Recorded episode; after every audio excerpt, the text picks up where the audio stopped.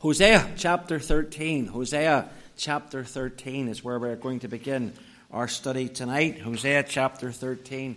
We're going to begin reading in verse 1 and down to verse 4. And then, as we've done before, we're going to skip in and out of the book, trying to get a feel for the book, trying to get a hold on the theme of the book. Chapter 13 of Hosea, then, and verse 1. Hosea 13:1. When Ephraim spake trembling, he exalted himself in Israel. But when he offended in Baal, he died. And now they sin more and more, and have made them molten images of their silver and idols according to their own understanding, all of it the work of craftsmen. They say of them, let the men that sacrifice kiss the calves. Therefore they shall be as the morning cloud, and as the early dew that passeth away, as the chaff that is driven with the whirlwind out of the floor, and as the smoke out of the chimney. Yet I am the Lord thy God from the land of Egypt, and thou shalt know no God but me, for there is no Saviour beside me. We trust the Lord will add his blessing to the reading of his precious and eternal word. Now, we've been thinking about this prophecy of Hosea, and we've seen how this book is divided into two parts. We've seen, in the first place, how Hosea speaks to us of the injury to his home life, particularly in those first three chapters. And he tells of his marriage to Gomer. It's an autobiographical section of the book. He tells how he's commanded of God to marry this woman, Gomer, a harlot. And he marries her. She's promiscuous. She leaves him for other men. She has other children by other men. But through it all, we see that his love for his wife conquers all. And he redeems her, even though she's a broken and wasted woman.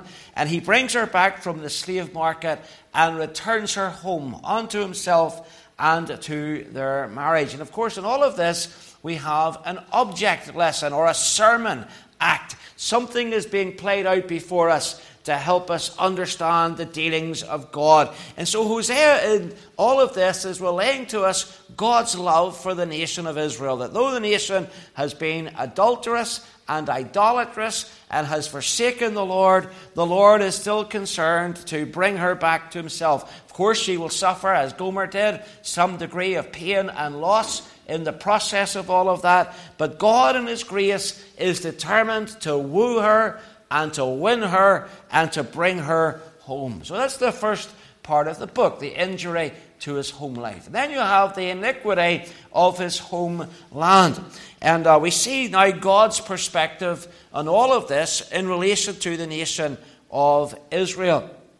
And of course, not only do we see God's love for Israel in particular, but we see his dealings with mankind in general. So Israel, as I say, had given herself to idols. She was spiritually adulterous, and as a consequence of her behavior, she would suffer her own pain and loss, and God would seek her out. So the reason why she's suffering this pain and loss is down to her iniquities. And so we saw how that she was denounced by the Lord, how she was desired by the Lord. Remember, he said, what have I to do with thee? What am I going to do with you?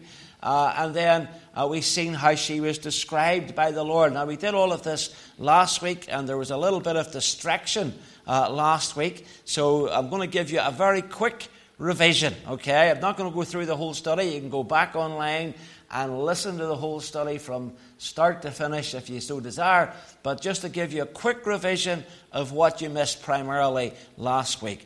And Hosea, in describing Israel's sin, uses a number of descriptive terms, adjectives, and various analogies to try and portray where she was in her walk with the Lord. So first of all, he describes her as a backsliding heifer. And remember that picture of a farmer trying to pull his calf onto the trailer, and maybe two of the farmhands at the back trying to push the animal on, and the animal is resisting and really fighting the whole movement of the men. And that was a picture of Israel. Here was God trying to woo her and win her and draw her with cords of love, but she was fighting against God's love and against God's grace. Then she's described as an overheated oven. And in that respect, it's a picture of her lusts and how she was burning with lust. Then thirdly, she's described as a cake half-turned.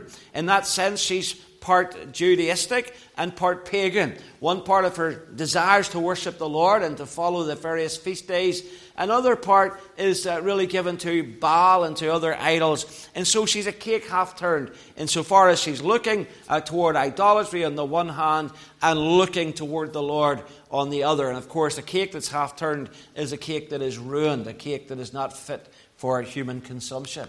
And then she's described as an aging man. Remember, she had grey hairs here and there, according to chapter 7 and verse 9. And the picture was one of gradual weakness. As she's going on with this love affair with the idols, she's weakening as a nation. She's beginning to lose her strength before the Lord. And then she's described as a silly dove in chapter 7. And verse 11, and again, this is a picture of her trying to woo the Egyptians, woo the Assyrians, trying to convince the Assyrians that maybe they'd be a good ally for them, and that doesn't work. They go to the Egyptians, they try to get the Egyptians to join them in a defense against the Assyrian Empire, and God pictures them like a little lovebird, fluttering here and there, trying to find lovers, trying to find someone who will take her in, and basically she finds none. So then, in the next section, we find that she's a crooked bow, chapter 7 and verse 16. And again, you know, we painted the picture last week of someone with a defective bow. They put the arrow in, but the arrow won't shoot straight because the bow is pushing the arrow off to one side. And the idea is that Israel is falling short of the mark, that they're not hitting the target that God would have set for them. Then they're a useless pot. What do you do with a useless pot? Well, you basically give it away, don't you? Or you throw it away. So she's a useless pot, and she's just there for the taking. She's of no use to man or beast as far as God is concerned. She's just fit to be cast to one side. And that's what's going to happen to her. The Assyrians are going to come in. She's going to be taken captive and cast, as it were, to one side. So she's a useless pot. She's like a wild donkey. And remember, it's a particular kind of donkey that is in view here. It's the onager. It is a donkey that it cannot be tamed. It's a donkey that is of no domestic use. It's a donkey that's very isolated, out in the wilderness and seeking after food. And so that was a picture of Israel as isolated in the world. She had no allegiance with Egypt. She had no allegiance with Assyria. She's out in the wilderness, wild and bare, and she's seeking for some satisfaction, but can't find any. Then she's a dried-up root, and that is what it's described. She's a nation that is rotting from the bottom up, that she's really beginning just to fall apart and to show her dried up and weak and dying and decaying state. And then finally, the last description is of an empty vine. And remember, he took you to Matthew chapter 17 and 23, I think it was, 24, where the Lord talks about the parable of the fig tree, and he destroys the fig tree in chapter 17. And of course, in that respect, the vine it promised much. It should have given fruit to its owner, but it didn't. It was an empty vine, and it was fit for nothing but to be cut up and cast into the fire. And that's where Israel was. They promised much as far as their nationhood was concerned, but in reality, they delivered very little. And so for all of these reasons, and all of these descriptions, you see why God is allowing her and indeed even causing her to go into captivity in order to cure her of her idolatry and to bring her home. Sometimes, when you're dealing with children, you're dealing, with people, sometimes you just have to let them experience the consequence of their own behavior, don't you?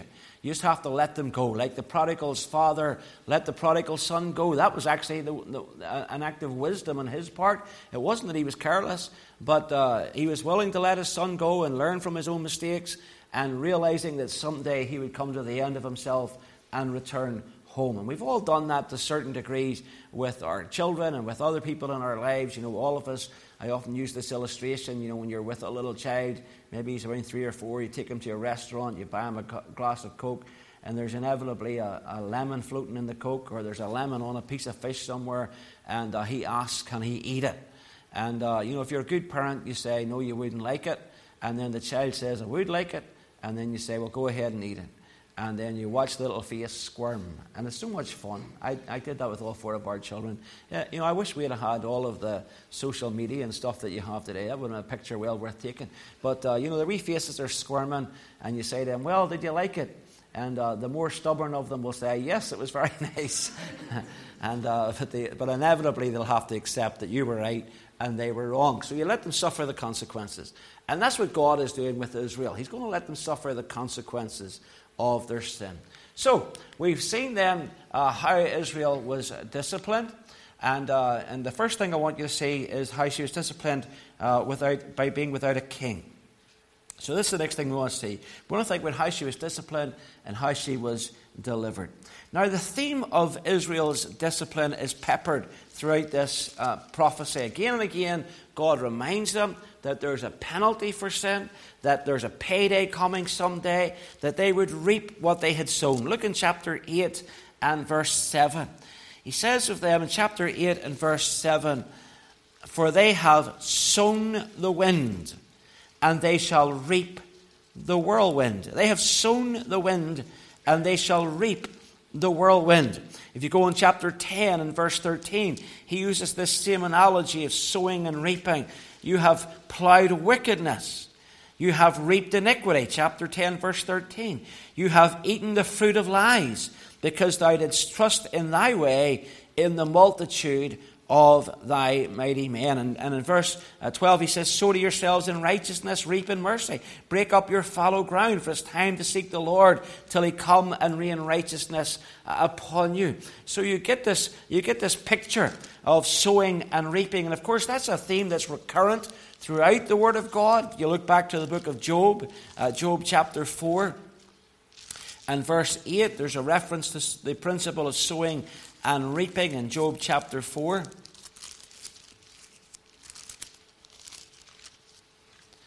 Job chapter 4 and verse 8. And these are the words of one of Job's friends, Eliphaz.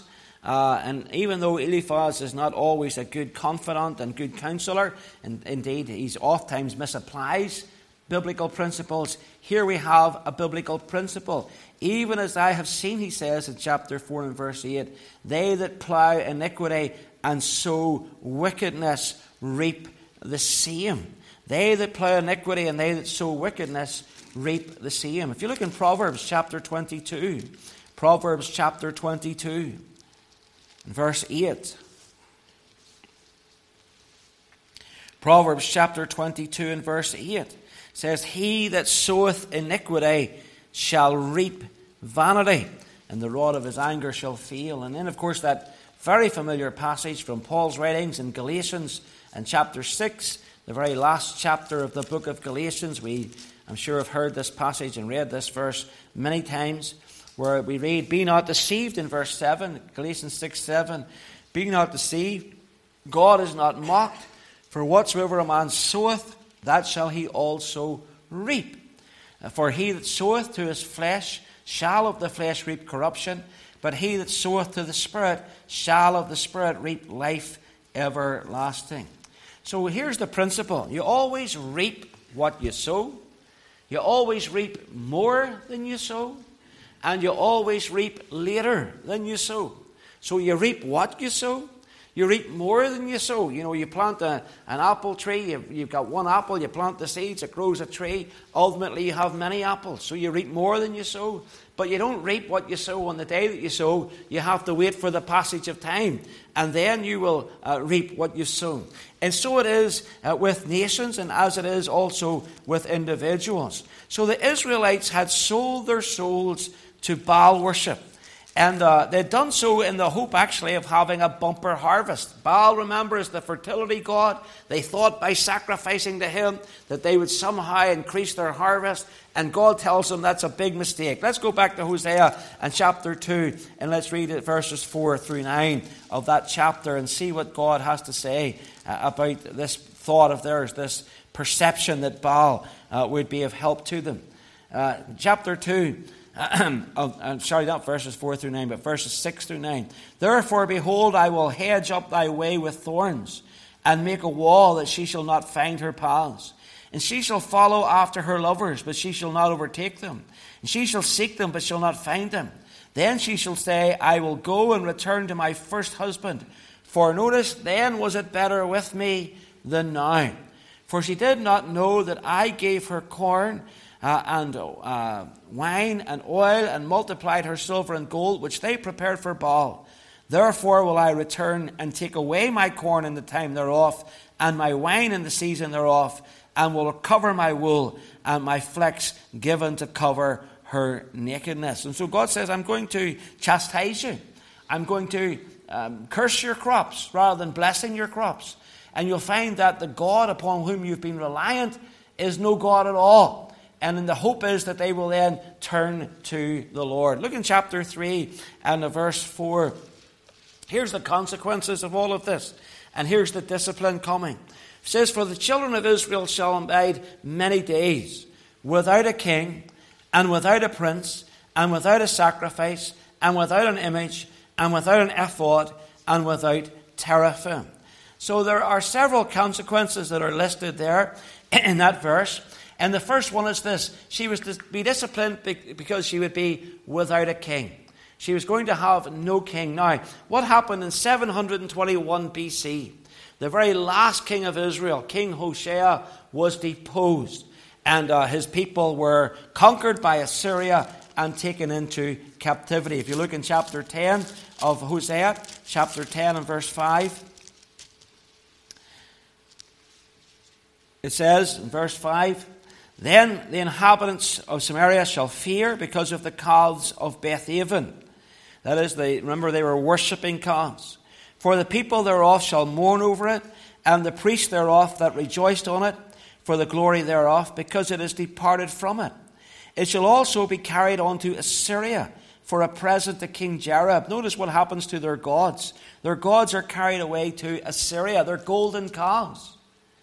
And the Assyrians, of course, are themselves idolaters, and they certainly would have been glad to have the spoils of conquering Israel by taking away their gods. So their God would be carried away unto Assyria for a present to King Jerob. Ephraim shall receive shame, and Israel shall be ashamed of his own counsel. As for Samaria, her king is cut off as the foam upon the water. The high places of Haven, the sin of Israel, shall be destroyed. The thorn and thistle shall come up on their altars, and they shall say to the mountains, cover us, and to the hills, fall on us. The same thing that is said in Revelation 6:16 by those caught under tribulation judgment. So when you read in Second Chronicles, then chapter 17, if you go with me there for a moment, you get Second Kings chapter 17, you get a chronicle of King Hosea's days and of his end. And it says in chapter 17 of 2 Kings, in verse 1, 2 Kings chapter 17 and verse 1, in the 12th year of Ahaz, king of Judah, began Hoshea, the son of Elah, to reign in Samaria over Israel 9 years. And he did that which was evil in the sight of the Lord, but not as the kings of Israel that were before him. Against him came up Shalmaneser, king of Assyria, and Hoshea became his servant and gave him presents. And the king of Assyria found conspiracy in Hoshea, for he had sent messengers to So, king of Egypt, and brought no present to the king of Assyria, as he had done year by year. Therefore the king of Assyria shut him up and bound him in prison.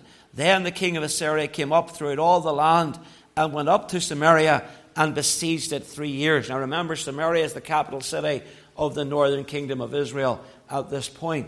So in the second verse there, you read that Hoshea did that which was evil in the sight of the Lord, but not as the kings of Israel that were before him. Now that should not be interpreted by us as suggesting that he was somehow a better king. He wasn't a better king. He was an idolater, the same as all his predecessors. But the likelihood is that by the time he comes to the throne, the golden calves have already been given to the Assyrians as a present to try and pacify them, to keep them at bay. And so he has no golden calves to worship. But nevertheless, make no mistake about it, this man was as evil as the 18 kings who preceded him. Now, 721 BC, Israel is destroyed and the people taken off and the land is left in desolation. In 586 BC, the same thing essentially happens to Judah, the southern kingdom, only this time at the hands of Babylon and King Nebuchadnezzar. So when the northern kingdom is destroyed and then the southern kingdom is destroyed, this prophecy given by Hoshea is fulfilled. Israel is without a king. And they were without a king from that day onward. As a punishment from God, Israel removes the throne from them temporarily. So then, 6 centuries later, what happens? The Lord Jesus comes. And he comes and he offers them a kingdom. He comes to them as the king of the Jews, the king of Israel. He presents himself to them as their true king. But what's their reply? Listen to what it is. They cried out, "Away with him! Away with him! Crucify him!"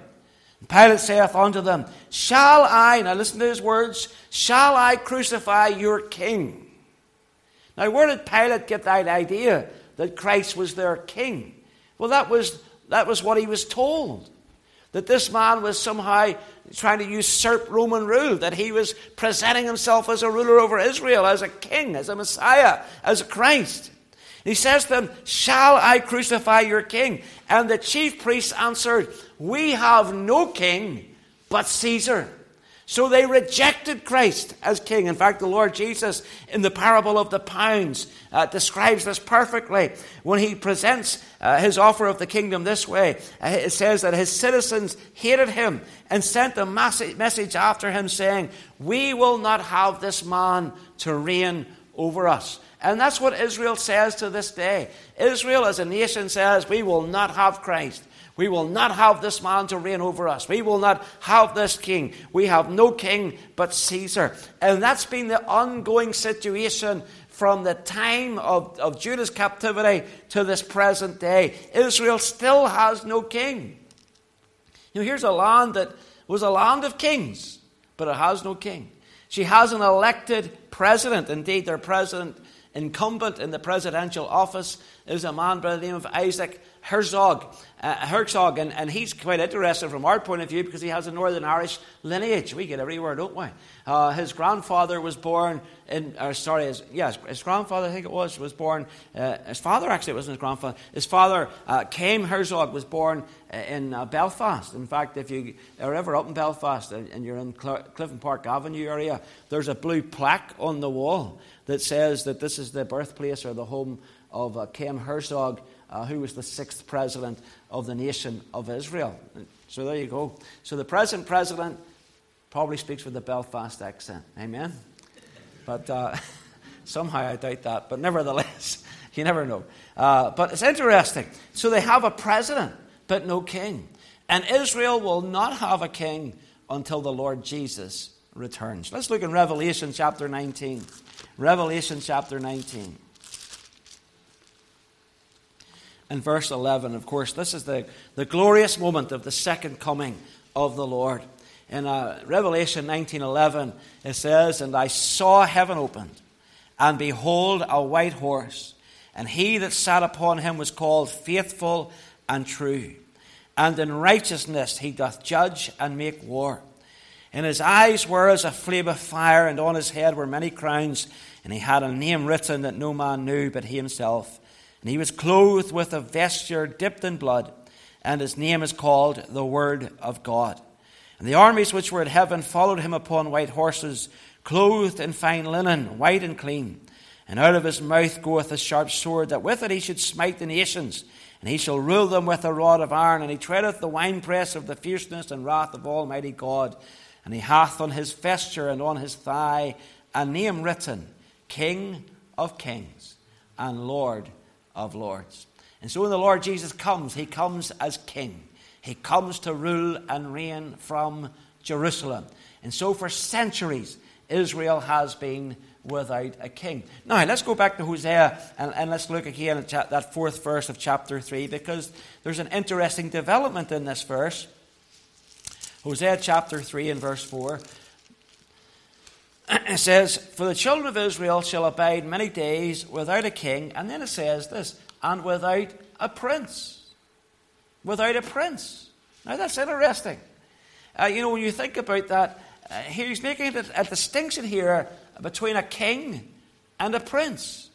He's saying there's going to be no king and no prince until the Lord Jesus comes. Now, of course, in the normal course of events, a prince is naturally in line for the throne. He's an heir to the throne. Now, we've already seen who Israel's last king will be. That's the Lord Jesus when he returns as King of Kings and Lord of Lords. But who is the prince? Well, verse 5 gives us the answer. It says, afterwards shall the children of Israel return to their land. And afterwards means in the latter days, as you see at the end of this verse. Afterwards shall the children of Israel return and seek the Lord their God. And notice, and David their king, and shall fear the Lord and his goodness in the latter days. You see, the Jews were rightfully expecting a Messiah who would be in David's line. They're looking for David, their king. They're expecting someone connected to David to rule and to reign. But look what the Lord Jesus says in Matthew chapter 22. Matthew chapter 22. Matthew 22 and verse 41. While the Pharisees were gathered together, Jesus asked them, saying, what think ye of Christ? Whose son is he? And notice what they say. They say unto him, the son of David. He's got to be of the Davidic line. And he saith unto them, how then doth David in spirit call him Lord, saying, the Lord said unto my Lord, sit thou on my right hand till I make thine enemies thy footstool. If David then call him Lord, how is he his son? And no man was able to answer him a word, neither durst any man from that day forth ask him any more questions. Now, here's the deal. You know, when you have a son, who's the senior figure? You or your son? Well, you should be the senior figure, right? The father is the senior figure. The grandfather is the senior figure over the grandson in the family. That's the way it works. That's nature's way. That's God's order of things. There's nothing wrong with any of that. So Jesus asked them of the Messiah, well, whose son is he? And they say, the son of David. So that's pretty reasonable. But then he asked this question, well, then, if that's the case, why does David call him Lord? In other words, he says, why is David recognizing his offspring as having greater authority than him? You see what he's saying? He said, why is David then recognizing his son as Lord, as ruler, as king? Surely if he's the king, he's the king. But he's recognizing that there's a higher authority. There's an authority that is above and beyond his own throne. That David was and would be subservient to the Christ, to Jesus. Now, I tell you all of that to tell you this. In the closing chapters of Ezekiel's prophecy, if you turn to Ezekiel 44 for a moment, in the closing chapters of Ezekiel's prophecy, where the prophet is discussing the details of the Millennial Temple, and of course, our brother Ian Jemison was teaching on the Millennial Temple in the last night of our week of Bible ministry, and he covered it. You know, he had a lot of ground to cover. He had 8 or 9 chapters to cover in 1 hour or less, and he did very admirably with that. But he couldn't cover every detail. And here's one of the little details that he missed out. In chapter 44 of Ezekiel and verse 1, and remember this is describing the Millennial Temple and what happens on the campus of the temple. And it says, then he brought me back the way of the gate of the outward sanctuary, which looketh toward the east, and it was shut. Now remember, the eastern gate is the means by which Christ enters into the Temple Mount. Is that when he returns, he comes to the Mount of Olives, he crosses the Kidron Valley, he goes up through the eastern gate onto the plateau on which the temple shall stand. But once he goes through that gate, what happens is the gate is shut behind him, and it's never going to be opened again. The Lord Jesus is never going that way again. You see, in Ezekiel chapter 11, you have the Shekinah glory leaving the temple area. He comes out. He goes out on the eastern gate side, down the Kidron Valley, up to the Mount of Olives in a way.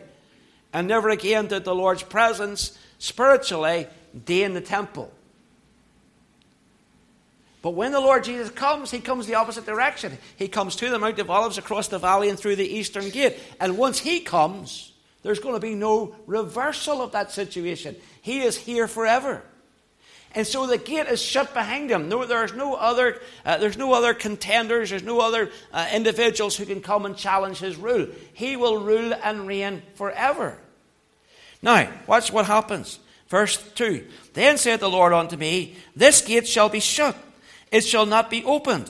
And no man shall enter in by it, because the Lord God of Israel, notice who's entered it, the Lord God of Israel hath entered in by it, therefore it shall be shut. So what's going to become of the gate? Now, unless you've seen this with your own eyes, you may not understand what's going on here. When we read about a gate, we think about a garden gate. You know, just a piece of wood or metal that you swing open on a pair of hinges. When the Bible talks about a gate, it's talking about an anteroom. There's a room, you know, like a castle gate. You know, you go up to a gate in a castle, and there's a portcullis there, and then you step in, and there's a little room. There's usually a roof over your head, and you're underneath the castle walls. Similar idea, except it's a built-up part of the fortress, the built-up part of the temple complex. So it's a room all to itself. Although it's called a gate, you're going through a room, really, into the temple outer court. And so it says that when the Lord enters this gate is going to be shut. And no man's going to enter into it again. Now, why is that? Look at verse 3. It is for the prince. It is for the prince. So this room, if you like, that is the eastern gate, is now the reserve of a prince. The prince, he shall sit in it to eat bread before the Lord. He shall enter by the way of the porch of that gate and shall go out by the way of the same. Now, go to chapter 45 and verse 7.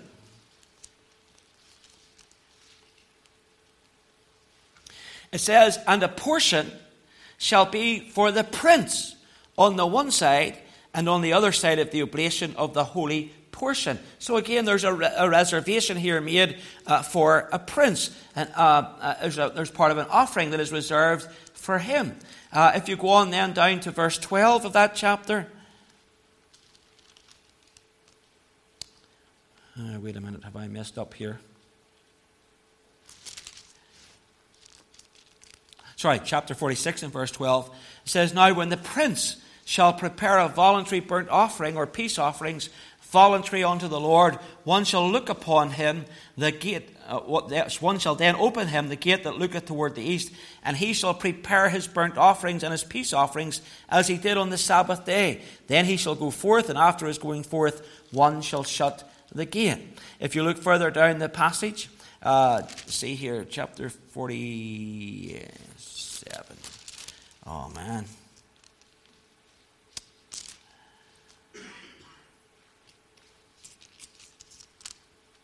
Let's look at chapter 46, verse 2.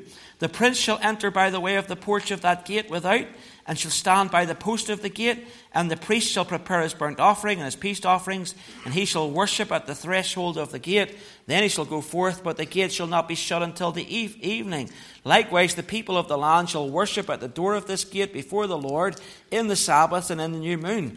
And the burnt offerings that the prince shall offer unto the Lord in the Sabbath day shall be 6 lambs without blemish and a ram without blemish. We go back to chapter 45, verse 17. And it shall be the prince's part to give burnt offerings and meat offerings and drink offerings in the feasts, in the new moons, in the Sabbaths, in all solemnities of the house of Israel. He shall prepare the sin offering and the meat offering and the burnt offering and the peace offerings to make reconciliation for the house of Israel. Verse 22, and upon that day shall the prince prepare for himself and for all people of the land a bullock for a sin offering. Now, here's my question. The prince, if the prince is the Lord Jesus, why in the world would he be preparing a sin offering for himself? Does Jesus need to prepare a sin offering for himself? No. So this is clearly not the Lord Jesus. It's not the Lord Jesus who is making offerings unto the Lord. He is the Lord. He's going to be situated within this temple at the Holy of Holies on the throne of God.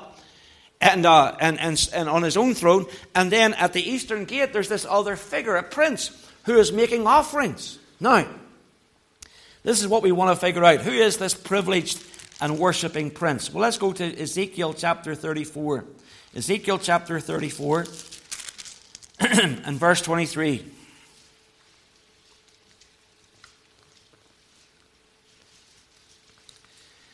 It says, "And I will set up one shepherd over them, and he shall feed them, even my servant David. He shall feed them, and he shall be their shepherd. And I, the Lord, will be their God, and my servant David a prince among them. I, the Lord, have spoken it." Look at chapter 37. Chapter 37 of Ezekiel's prophecy, verse 24. "And David, my servant, shall be king over them, and they shall have one shepherd. They shall also walk in my judgments and observe my statutes and do them. And they shall dwell in the land that I have given unto Jacob, my servant, wherein your fathers have dwelt. And they shall dwell therein, even they and their children's children forever. And my servant David shall be" what? "Their prince." For how long? Forever. "Moreover, I'll make a covenant of peace with them, and it shall be an everlasting covenant," and so on. All right? If you now go back to Hosea chapter 3 and verse 5. Hosea chapter 3 and verse 5.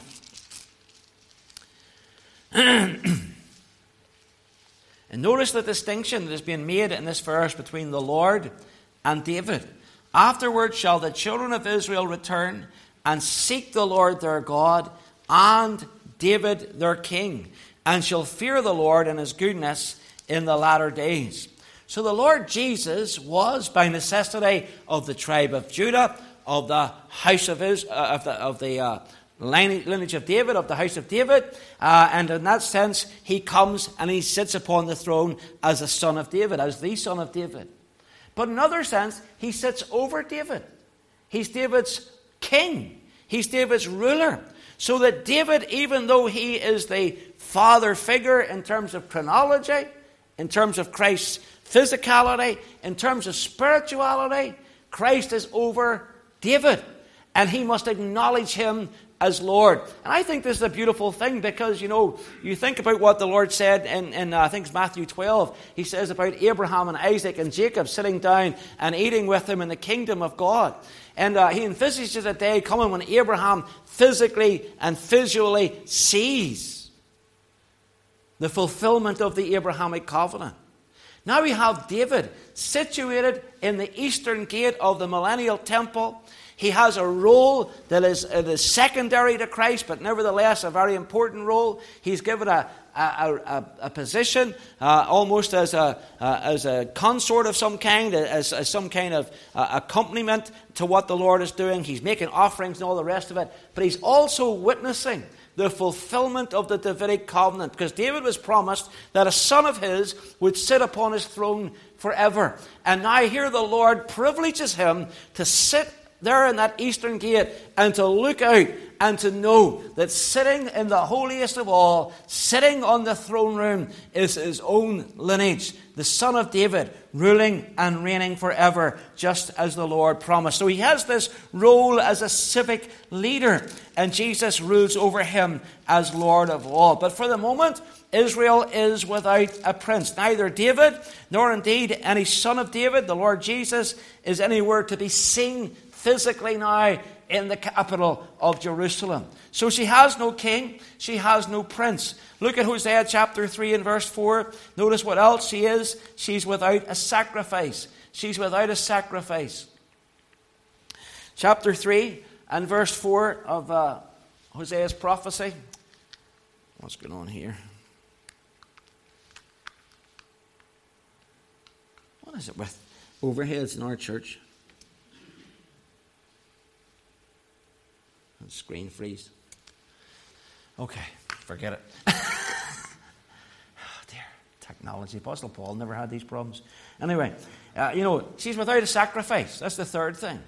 And, in that respect, in 70 AD, the Roman commander Titus comes. You know the story. He attacks the city of Jerusalem. He besieges it. It falls. His soldiers set the temple on fire against his commandment, and all the precious metals begin to melt. They burn down into the crevices and the rocks that are upholding the temple and that are forming the temple. And Titus, when he discovers what they've done, is incensed because he wanted to take the gold and the silver with him. He wanted to claim it as the spoils of war. And he's so angry that he forces his soldiers to literally dig down into the crevices of the rocks and to pull out the silver and gold that is melted so as to bring it back with them to Rome. And in the course of that, of course, they demolished the temple. And just like Jesus said in his prophecy, not one stone would be left standing. So that's what happens. Now, from that moment on, there is no more sacrifice in the temple in Israel because there's no more temple in Israel. And to this day, that 37-acre site that forms the Temple Mount sits essentially empty and desolate. There's only two buildings on it, really, and that is the Dome of the Rock and the Al-Aqsa Mosque. And other than that, there's no other buildings on that great big site. If you've been there, you know what I mean. It's just a big blank plateau. And it sits there empty, waiting for that day whenever Israel might begin to re-sacrifice unto the Lord. So there's no legitimate sacrifices that can take place at this point in that area. But before or during the tribulation period, and we know this from the writings of the Gospels, we know it from the writings of Paul, we know it from the writings of John, that there's going to be a temple re-erected in Jerusalem on the Temple Mount before or during the tribulation period. And at that temple, there will be a resumption of the sacrifices. Now, not only will she be without a temple, she'll be without an image. Look again in verse 4. For the children of Israel shall abide many days without a king, and without a prince, and without a sacrifice, and without an image. Now, what does that mean, without an image? Well, quite literally, that Hebrew word means without pillars. And one of the outstanding characteristics of the temple of old was that it had two great bronze pillars that met you as you approached the holy place. So there were two pillars that went up either side of the entrance at the top of the steps. These two great pillars were there emphasizing the majesty of the place and the presence of the Lord. And in other words, there will be no temple. Not only will there be no sacrifice, there will be no temple. And so it remains until the end of time, as I say. Look in Revelation chapter 11. Revelation chapter 11, no temple. Temple is destroyed in 70 A.D. There's no temple there now. There never has been a temple there since the Roman army left the scene. But you come to Revelation chapter 11. In Revelation chapter 11, you're in the midway point of the tribulation period. And it says in verse 1, "And there was given me a reed like unto a rod. And the angel stood, saying, Rise," and notice what he says, "and measure the temple of God and the altar and them that worship therein." So there has to be a temple in place for that to happen. Then in chapter 3 and verse 4 of Hoshea, she's punished and disciplined by having no ephod. Now what's an ephod? It says, "The children of Israel shall abide many days without a king, without a prince, without sacrifice, without an image, without an ephod." An ephod was part of the high priest's garments. It was like an apron worn by the high priest. So now there's no priestly caste, if you like. There's no king, there's no prince, there's no sacrifice, there's no temple, there's no pillars, there's no ephod, there's no high priestly garments, there's no high priestly ministry. All of this is done away with until the Lord Jesus comes. And when he comes, he combines the two offices of priest and king into one office, and he rules not only as King of Kings and Lord of Lords, but he rules as the great high priest of Israel. And then finally, she's without a teraphim, or teraphim. I've got my thing working again. Very temperamental. Must be a woman.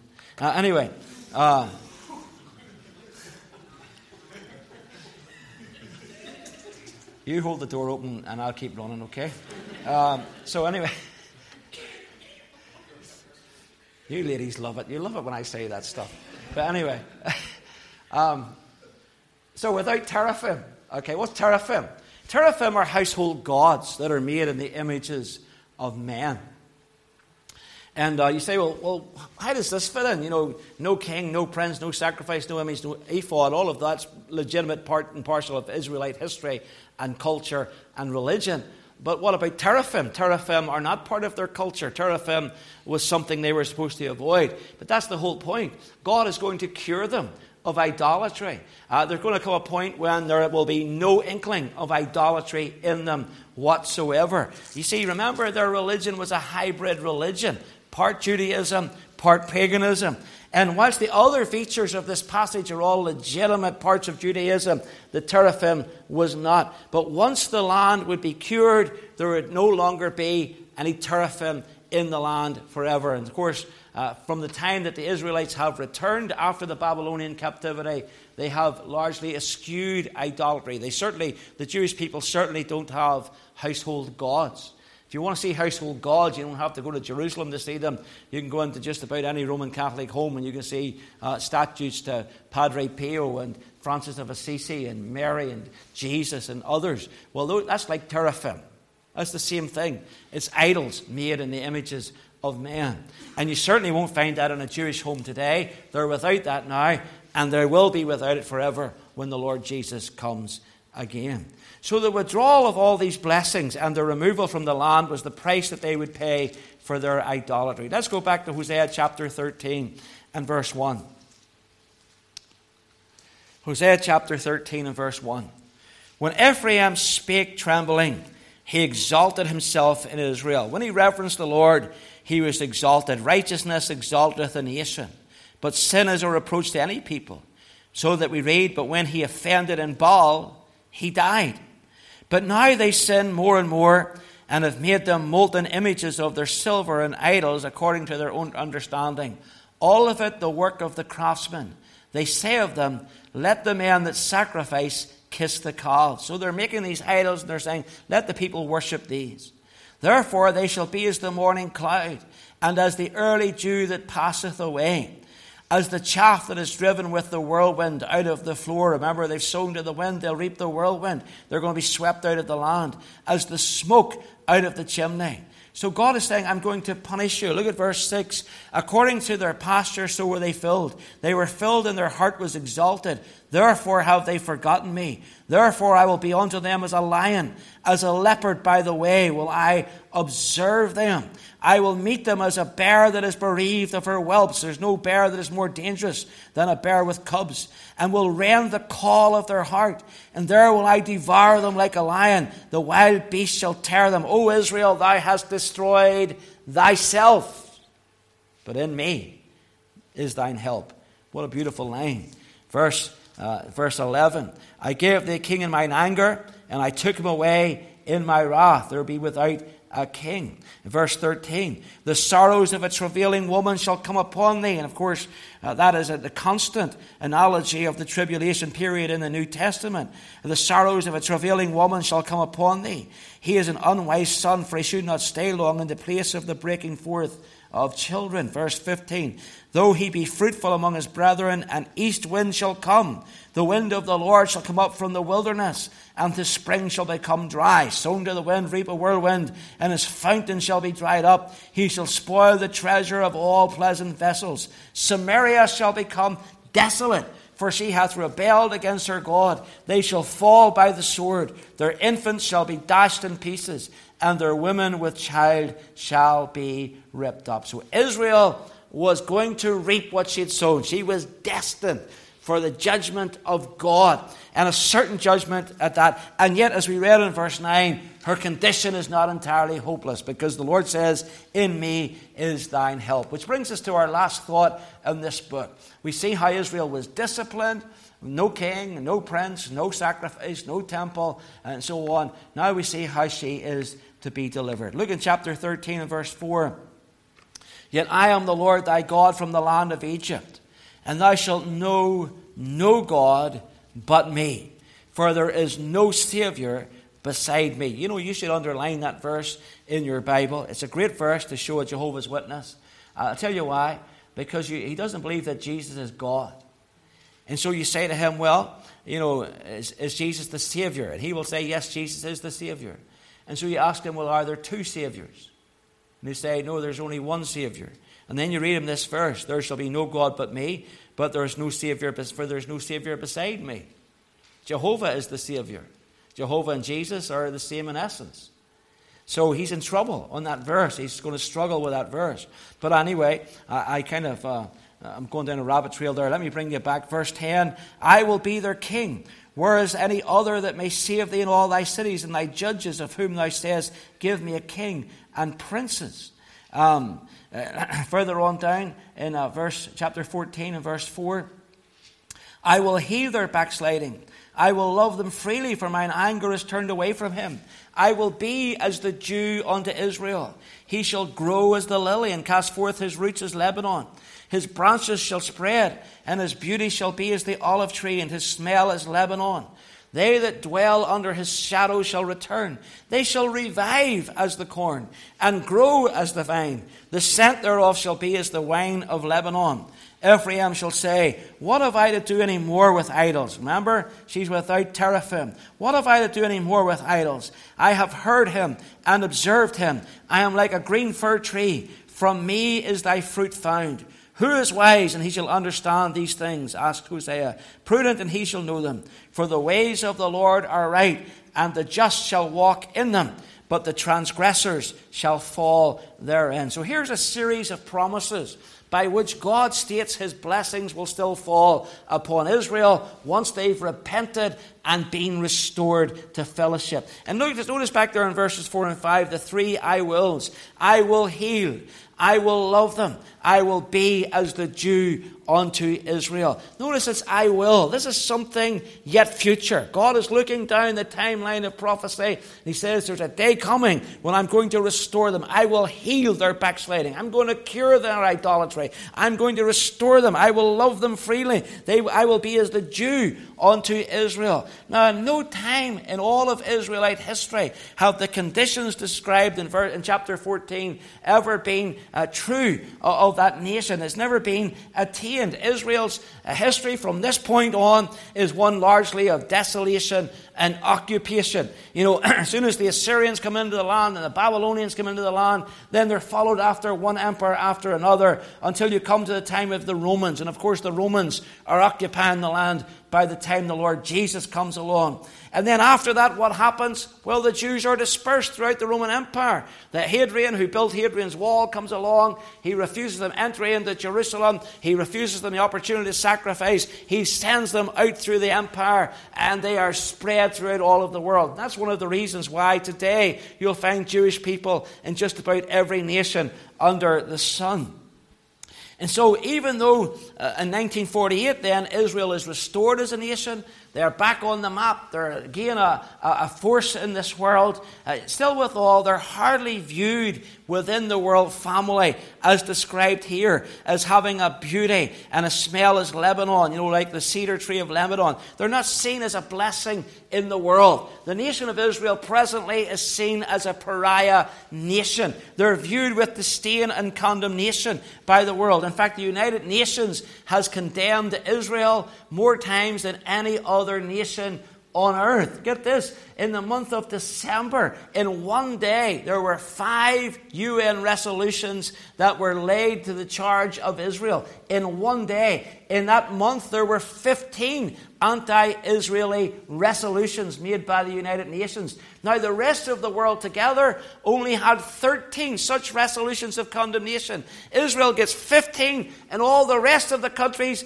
get 13. So what the United Nations is saying to us, that in terms of the checklist of really bad nations, Israel is at the bottom. They think that Israel is doing worse than North Korea, doing worse than China, doing worse than Russia, doing worse than Iran or Syria or Hezbollah in Lebanon or Hamas in the Palestinian territory. You see, here's the deal. As far as they're concerned, Israel is the terrorist state on earth.